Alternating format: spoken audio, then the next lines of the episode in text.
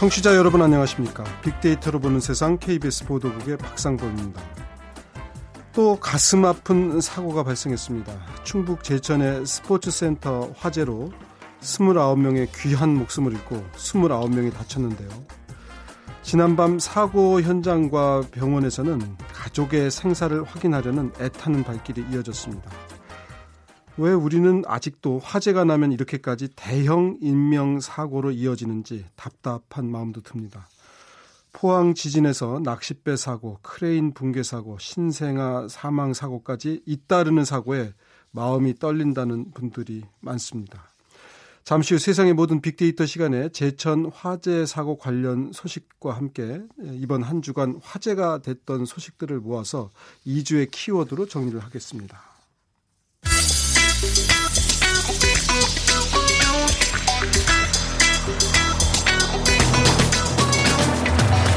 오늘 여러분이 궁금한 모든 이슈를 알아보는 세상의 모든 빅데이터. 다음 소프트 최재원 이사가 분석해드립니다. 네, 최재원 이사님 어서 오십시오. 네, 안녕하세요. 네, 참 안녕하세요라는 인사 말씀이 정말 이렇게 의미심장하게 들릴 정도로 요즘에 사실 저도 아침 뉴스를 진행하다 보면 아 오늘 또 무슨 일이 일어나는 건 아닌가 하는 걱정도 생기는데 어제 제천 화재도 참, 참 가슴 아픈 일입니다. 어, 지금 오늘 보니까 인터넷상에서도 많은 분들이 관련 소식을 검색하고 있더군요.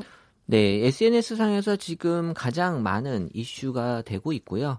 어, 지금 어제 오후부터 지금 SNS에 많은 그 애도의 물결이 지금 어, 보여지고 있고 지금 문재인 대통령 그 방문 소식도 같이 지금 나오고 있으면서 어, 지금 뭐 새롭게 오늘 뉴스에 대한 그 기대감이나 또 어떤 다른 소식들을 많이 보여지고 네. 있습니다. 이 빅데이터라고 하는 게 이 재난이나 이런 분야에서 이 시그널을 그러니까는 재난 이후에 나타나는 데이터보다는 그 전에 어떻게 보면 시그널을 찾아서 이 재난을 좀 막고 네. 좀 예방하는 쪽으로 좀 많이 연구가 되고 있는데요. 네. 이런 것들이 좀 더 발전이 돼서 어, 앞으로 좀 이런 사고들이 덜 일어날 수 있도록 예. 활용이 될 수 있으면 좋겠다는 생각을 어, 저는 네. 많이 하고 있어요.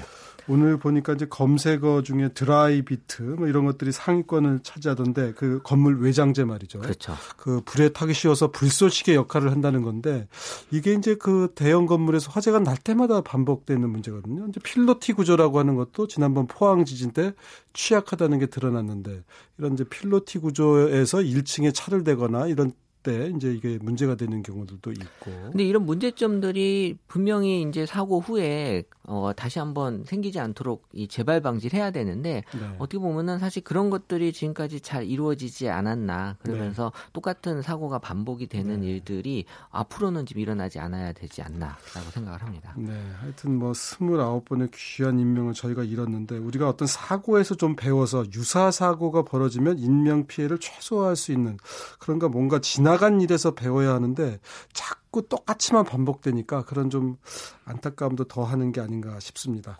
네, 이 소식은 이 정도 일단 전해드리고요. 그 다음에 자 이제 본격적으로 이번 주에 키워드 어, 그동안 많이 언급됐던 것들을 살펴볼 텐데 전기차 관련된 소식이 있군요. 네, 사실 이 전기차에 관심이 높은 분들에게는 어, 항상 가장 큰그 이 관심이 이 급속 충전 방식인데요. 이 전기차에 있어서 이제 대한민국 정부가 이제 어떻게 충전 방식을 통일할 거냐. 지금 세계적으로는 어, 몇 가지 충전 방식이 지금 다 혼용이 되고 있거든요. 네. 그래서 지금 현재 국가기술 표준원이 현재 세 가지로 혼용해 사용하고 있는 전기 자동차 급속 충전 방식을 통일한다고 밝혔고요.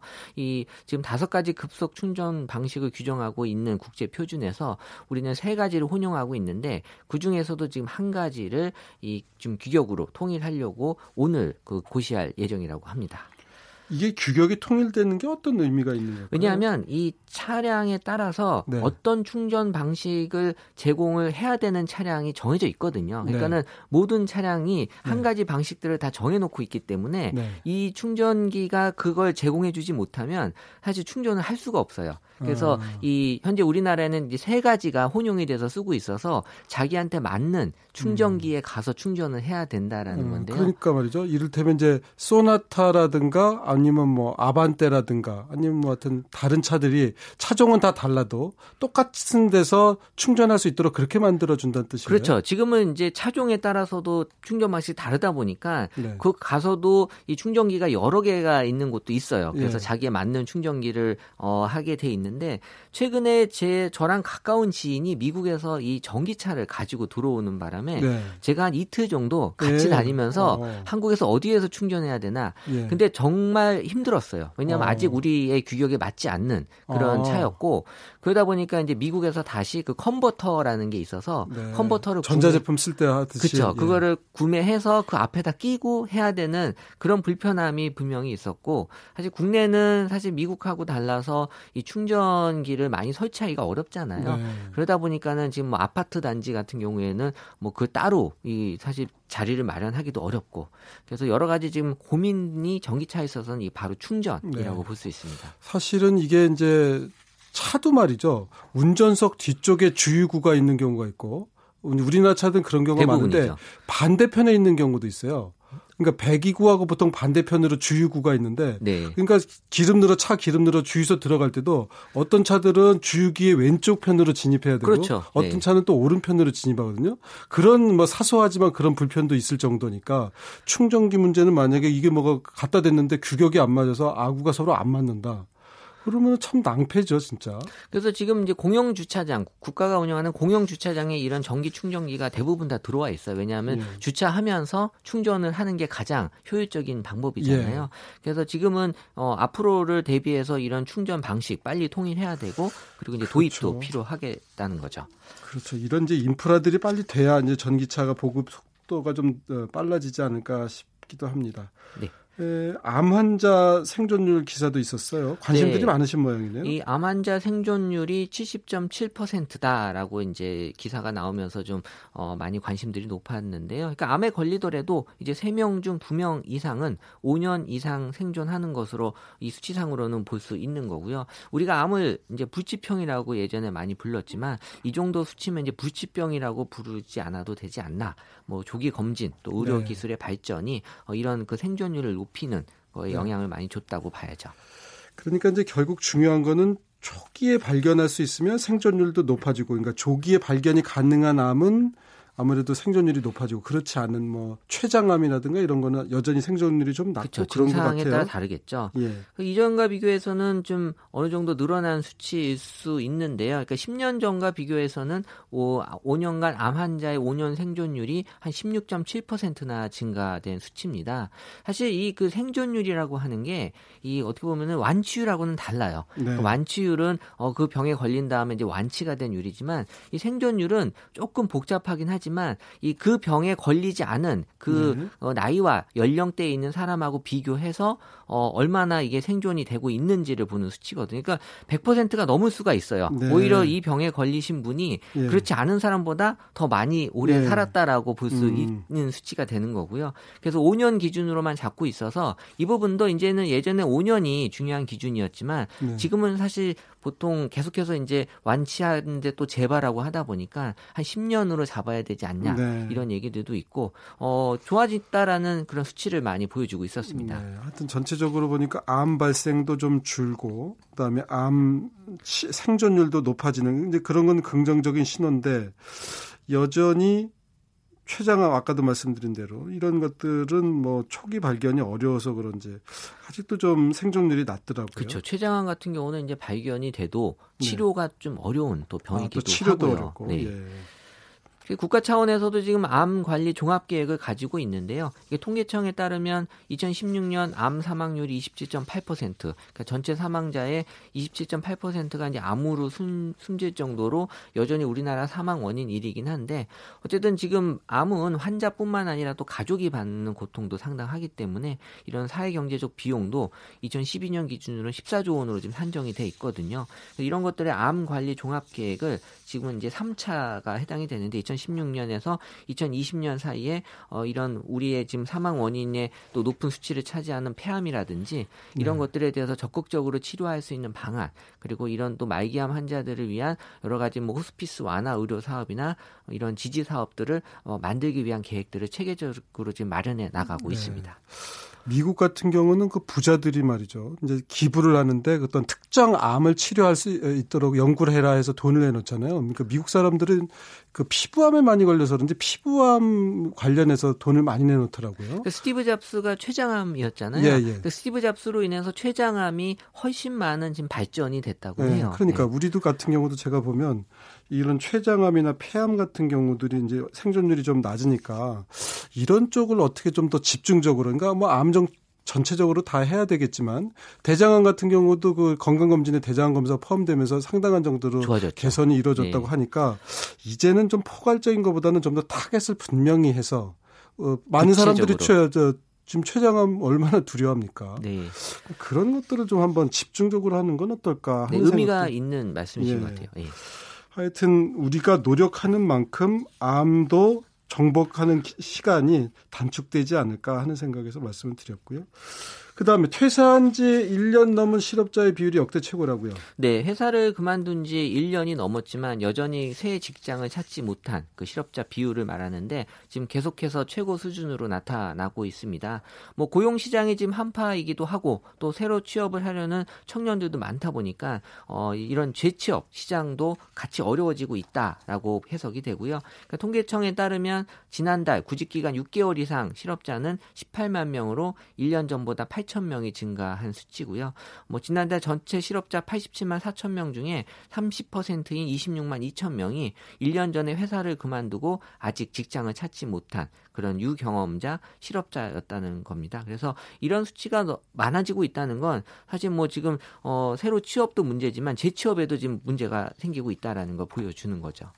저는 이게 상당히 좀 의미 있는 데이터 같아요. 그러니까 예를 들어서 대학을 졸업하고 취직을 못한 것도 당연히 문제고, 어, 그다음에 이제 한 50대에 실직하는 것도 큰 문제인데, 재취업만 하면 사실 되는 거 아니겠어요? 그러니까 그렇죠. 실업이라고 하는 것이 뭐 직장을 일부러 옮기시는 분들도 있는 판인데, 그 그러니까 실업이 문제가 아니고 재취업이 가능하냐가 이게 상당히 중요한 데이터인데 저는 이건 뭘 처음 봤어요. 이렇게 비율이 역대 최고고. 그러니까 왜냐하면 예전에는 처음에 들어간 직장을 거의 평생 직장으로 네. 다녔던 네. 시대였었잖아요. 네. 근데 지금은 이제 여러 가지 이유로 인해서 이제 직장을 옮기는데 네. 그 옮기는 이유 중에 하나는 내 적성에 맞지 않아서 그리고 네. 내가 정말 하고 싶은 일을 하고 싶어서 이제 옮긴다라고 음. 봤을 때는 이 재취업 시장이 되게 의미 있는 시장이에요. 음. 그래서 내가 정말 잘할 수 있는 걸 찾아갈 수 있게 해주는 게 네. 어떻게 보면 또 효율적인 측면에서 국가 차원에서도 의미가 있는 건데요. 네. 이렇게 재취업 시장이 어려워지면 하기 싫은 일을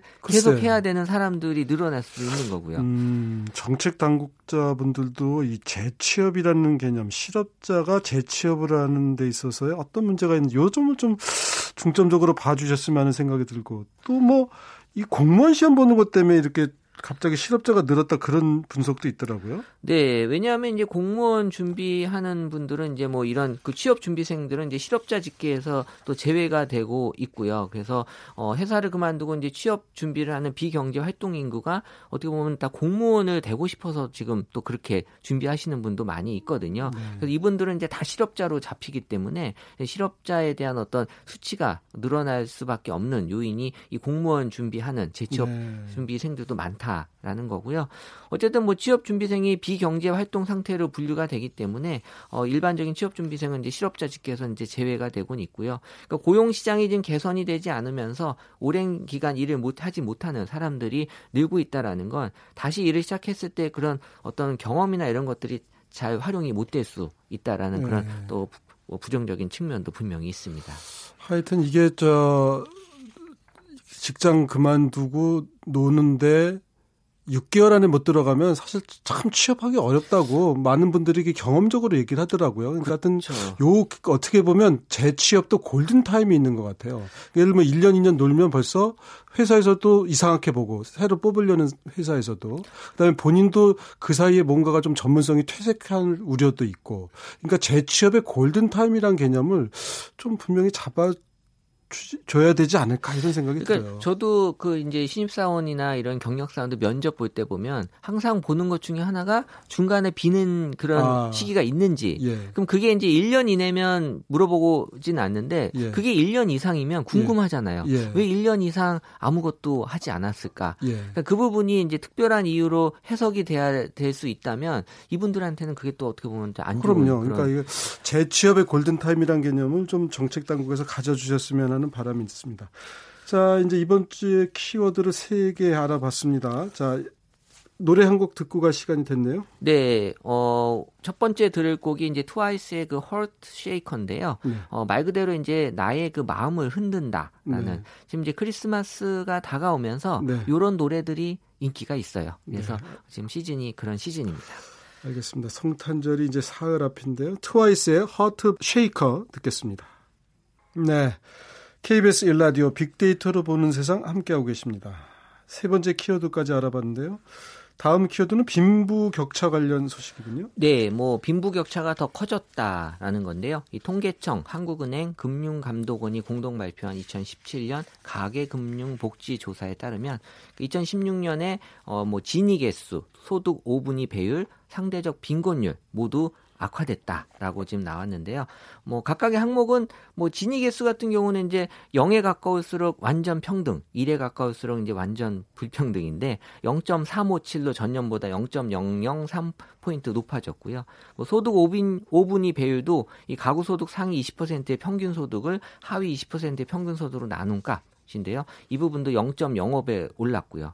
그리고 어, 수치가 이 상대적 빈곤율은 전체 인구에서 중위소득 50% 미만인 계층을 차지하는 비율인데요. 이 비율도 0.1포인트 상승했습니다. 네. 경제 위기를 겪고 나면 빈부 격차가 더 커진다 그러죠. 그리고 세상이 변할 때 빈부 격차가 더 커진다고 하는데 이게 참 그러니까 빨리 적응하는 사람들. 그러니까 IT 시대니까 또 IT에 빨리 적응하는 사람과 못하는 사람들. 예전에 왜 그 서양 중세 시대에서 근대로 넘어올 때는 농촌에서 계속 땅에서 소출을 바라는 지주 그룹과 도시로 진출한 상업, 상공업, 부르주아지들 사이에 격차가 벌어진 거 아니에요?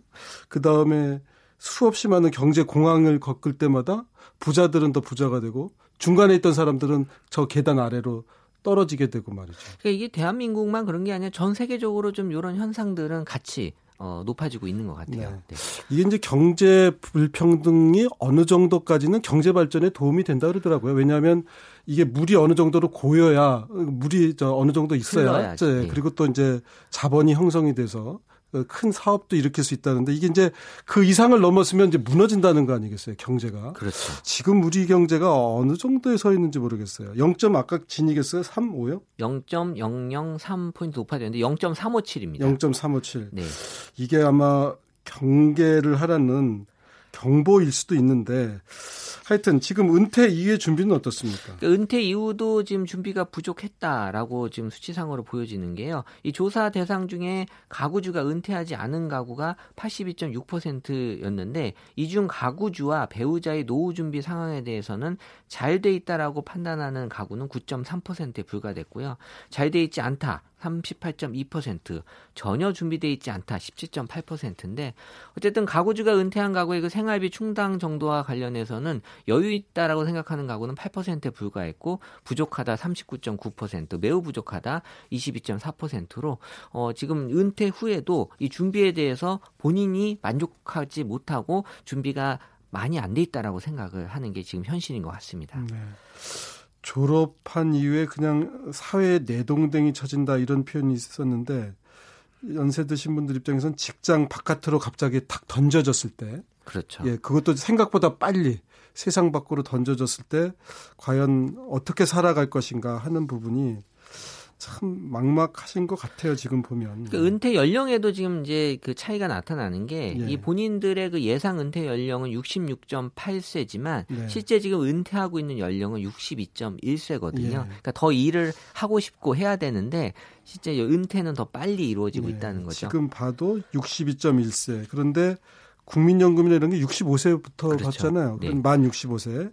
자, 그러니까 어떻게 보면 이 3년간 죽음의 계곡이라고 쓰는 이 계곡을 어떻게 넘도록. 네. 사회와 우리 또 이웃들, 하여튼 여러 가지 가족들이 도움을 좀 어떤 방식으로든지 줘야 되는 상황이 아닌가 싶습니다. 다음 다섯 번째 키워드는 커피를 들고 버스를 못 타게 하는 서울시 조례가 이슈가 됐군요. 네, 통과가 됐는데요. 이 테이크아웃 커피를 들고 시내버스를 타지 못하게 하는 그런 조례 개정안이 20일 오후 서울시 의회에서 의결이 됐습니다. 이에 따라서 서울시 시내버스 재정 지원 및 안전 운행 기준에 관한 조례 11조에 따라서 이제 신설된 조항이긴 한데요. 왜냐하면 이제 이것 때문에 이제 여객의 안전을 좀 위해할 수 있는 그런 또 음식물이 담긴 일회용 포장컵 같은 경우에 어떻게 보면 이제 불결이나 악취 또 이런 측면에서 운송을 거부할 수 있다라는 네. 조례인데요. 이 공포가 되면 이제 바로 즉시 시행이 될 수 있다고 하네요. 네. 그, 물 같은 건 그래도 좀 나은데, 커피는 막 뜨거우니까 다칠 수도 있고, 만약에 쏟았을 때. 네. 뭐, 예, 그러니까 뭐, 불결의 문제가 아니고 안전의 문제가 아닌가 저는 생각도 그쵸. 들어요. 그렇죠. 지금은 이제 커피 얘기이기 때문에 이제 불결하고는 좀 다르긴 하지만, 요새 예. 테이크아웃 커피들 또 많이 또 선호하시면서, 예. 또 이게 날이 추워지면 또 따뜻한 커피를 또 드시잖아요. 그러면 예. 또 이게 사고가 났을 때 또 화상의 위험도 있고요. 음. 지금 승객으로 인한 불편과 갈등이 지금 늘어나고 있는 지적인데요. 예. 지금 테이크아웃 문화가 많이 우리도 확산이 되면서 예. 이런 커피 음료 또 이제 다른 이제 음식들도 앞으로는 종종 이 갖고 다니면서 이런 예. 모습들이 예. 많이 보일 수밖에 없기 때문에 이걸 막기 위한 조치가 좀 피해 필요하다라는 예. 건데요. 그럼 뭐 이제 다른 이제 불만 있으신 분들도 많으실 것 같은데 사실은 이제 보면 영화관 같은 데도 다른 데서 산 커피는 못 갖고 들어오게 왜 그런 거 있잖아요. 매장에서 우리 것만 먹어. 딴 데서 사은 건안 돼. 이제 그거는 좀 저는 장사 속인 것 그렇죠. 같은데. 그거는 다른 문제 버스처럼 이렇게 급정거도 할 수 있고 충돌될 수도 있고 네. 이런 곳에 뜨거운 음료를 들고 타 물론 이제 뚜껑이 있다고 하더라도 넘어지게 되면 뚜껑 벗겨지니까 네. 이런 거는 좀 필요성이 있지 않나 싶은데 젊은 분들 입장에선 또 불만이 있을 것 같기도 해요. 왜냐하면 이제 커피는 거의 지금 우리에게 너무 익숙한 문화와 예. 이게 되고 있어서 예. 어, 거기에 대해서 아마 그 젊은 세대들의 어떤 좀 이해하기 어려운 부분들이 분명히 음. 있지만 어, 14일부터는 이제 모든 시내버스 안에서 지금 커피 등 음료 반입을 자제해달라는 지금 내용의 안내 방송을 지금 하고 있다고 하니까요. 네. 그래도 뭐 정말 이게 다른 분에게 피해를 주지는 일이 아니라면 예, 조심해야겠죠. 너무, 너무 강압적이 아니고 잘 좀 이렇게 설득하는 방향으로 초기에 좀 일이 진행됐으면 좋겠습니다. 자, 이제 마지막 키워드로 넘어가 보죠. 네, 남성 출산 휴가가 3일에서 이제 열흘로 확대될 전망인데요. 이 남성의 유급 출산 휴가가 어, 지금 이제 늘어날 예정이라고 합니다. 그러니까 기업의 성별 임금 정보를 공개하고 여성 고위 공무원과 공공기관 임원의 또 여성 비율 목표치를 도입하는 방안도 지금 추진이 되면서 여성가족부가 어, 여기에 대한 양성 평등 정책 기본 계획을 발표했습니다. 네. 요즘은 저 육아휴직 내는 남성들이 사실 실제로 많이 늘고 있다 그러더라고요. 뭐 공공뿐만 아니라 저희 회사도 마찬가지고 민간 기업들은 지금 많이 늘어났어요. 네, 그러니까 이런 것이 여성들이 일할 수 있는 분위기를 좀더 만들어 준다는 측면에서는 뭐 의미가 있는 것 같아요. 지금 이제 워라밸이라고 그래서 이제 work life balance라는 표현을 정말 예. 많이 쓰는데요. 예. 지금 뭐 남성의 유급 출산 휴가를 10일로 확대하면서 목적은 이제 남성의 가사 육아 참여를 유도하는 거거든요. 네. 소위 얘기해서 지금 이제 독박 육아라고 해서 여성들에게만 이 지워지는 육아 문제를 어 지금 남성에게까지 좀 참여할 수 있는 그러니까 뭐 도와준다라는 표현도 지금은 네. 상당히 맞지 않는 표현으로 쓰잖아요. 네. 그렇기 때문에 같이 한다라는 측면에서 이런 출산 휴가의 남성의 정책도 나타나고 있는 것 네. 같습니다.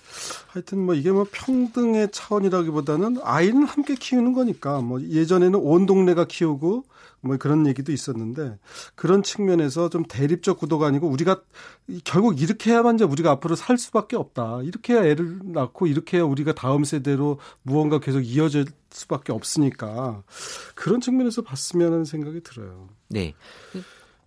지금 뭐 많은 이것뿐만이 아니라 뭐 어떻게 보면은 이제 어린이집 문제도 좀 있고요. 네. 양성평등 문화 확산을 위해서 지금 뭐 경력 단절 여성에 대한 어떤 측면도 또 여성 대표성 제고를 위한 방안으로 네. 이 지금 많은 그 여성 가족부에서 계획들을 지금 어, 발표하고 알겠습니다. 있습니다.